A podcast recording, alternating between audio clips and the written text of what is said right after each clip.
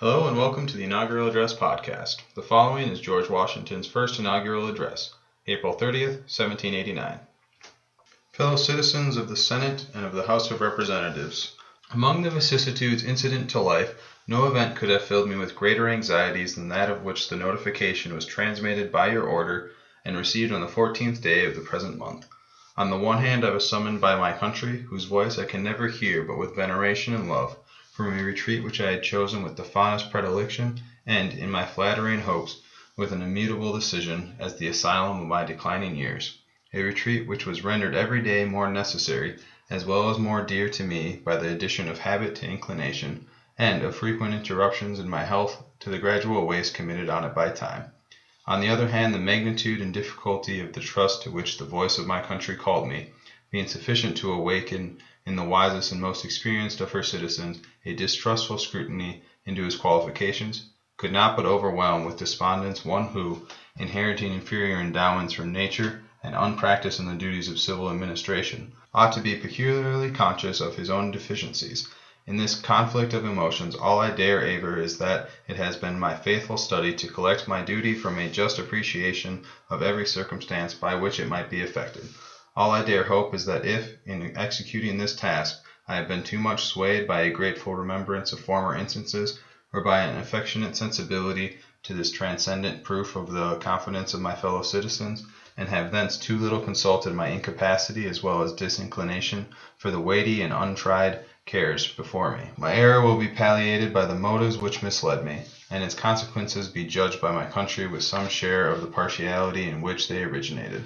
Such being the impressions under which I have, in obedience to the public summons, repaired to the present station, it would be peculiarly improper to omit in this first official act my fervent supplication to that Almighty Being who rules over the universe, who presides in the councils of nations, and whose providential aids can supply every human defect that his benediction may consecrate to the liberties and happiness of the people of the United States a government instituted by themselves for these essential purposes, and may enable every instrument employed in its administration to execute with success the functions allotted to his charge. In tendering this homage to the great author of every public and private good, I assure myself that it expresses your sentiments not less than my own, nor those of my fellow citizens at large less than either. No people can be bound to acknowledge and adore the invisible hand which conducts the affairs of men more than those of the United States. Every step by which they have advanced to the character of an independent nation seems to have been distinguished by some token of providential agency, and in the important revolution just accomplished in the system of their united government, the tranquil deliberations and voluntary consent of so many distinct communities from which the event has resulted cannot be compared with the means by which most governments have been established without some return of pious gratitude, along with a humble anticipation of the future blessings which the past seem to presage. These reflections arising out of the present crisis have forced themselves too strongly on my mind to be suppressed. You will join with me, I trust, in thinking that there are none under the influence of which the proceedings of a new and free government can more auspiciously commence. By the article establishing the executive department it is made the duty of the President to recommend to your consideration such measures as he shall judge necessary and expedient. The circumstances under which I now meet you will acquit me from entering into that subject further than to refer to the great constitutional charter under which you are assembled, and which, in defining your powers, designates the objects to which your attention is to be given.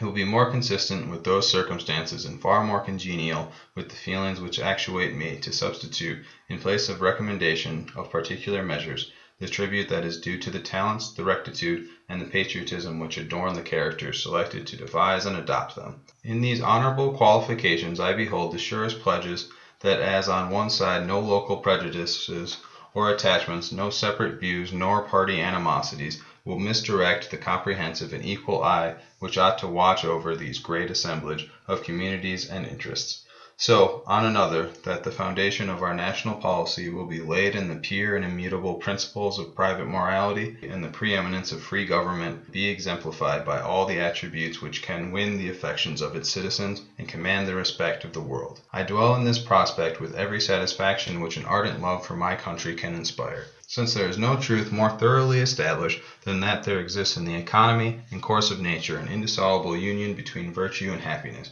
between duty and advantage, between the genuine maxims of an honest and magnanimous policy and the solid rewards of public prosperity and felicity, since we ought to be no less persuaded that the propitious smiles of heaven can never be expected on a nation that disregards the eternal rules of order and right which heaven itself has ordained, and since the preservation of the sacred fire of liberty and the destiny of the republican model of government are justly considered, perhaps as deeply, as finally, staked on the experiment entrusted in the hands of the American people.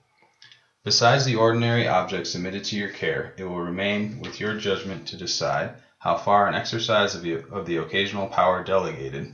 by the fifth article of the Constitution is rendered expedient at the present juncture by the nature of objections which have urged against the system, or by the degree of inquietude which has given birth to them. Instead of undertaking particular recommendations on this subject, in which I could be guided by no lights derived from official opportunities, I shall again give way to my entire confidence in your discernment and pursuit of the public good. For I assure myself that whilst you carefully avoid every alteration which might endanger the benefits of a united and effective government, or which ought to await the future lessons of experience, a reverence for the characteristic rights of free men and a regard for the public harmony will sufficiently influence your deliberations on the question how far the former can be impregnably fortified or the latter be safely and advantageously promoted.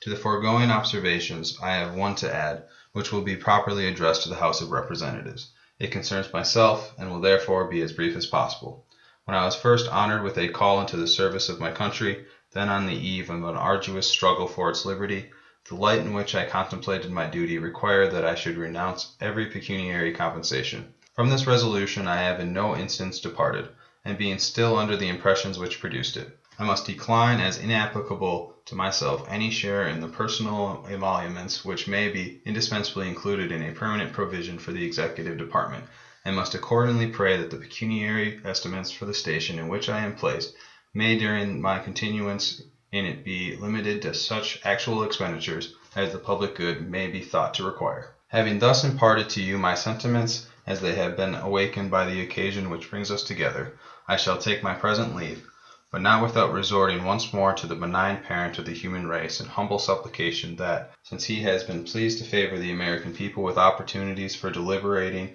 in perfect tranquillity and dispositions for deciding with unparalleled unanimity, on a form of government for the security of their union and the advancement of their happiness, so his divine blessings may be equally conspicuous in the enlarged views, the temperate consultations, and the wise measures on which the success of this government must depend.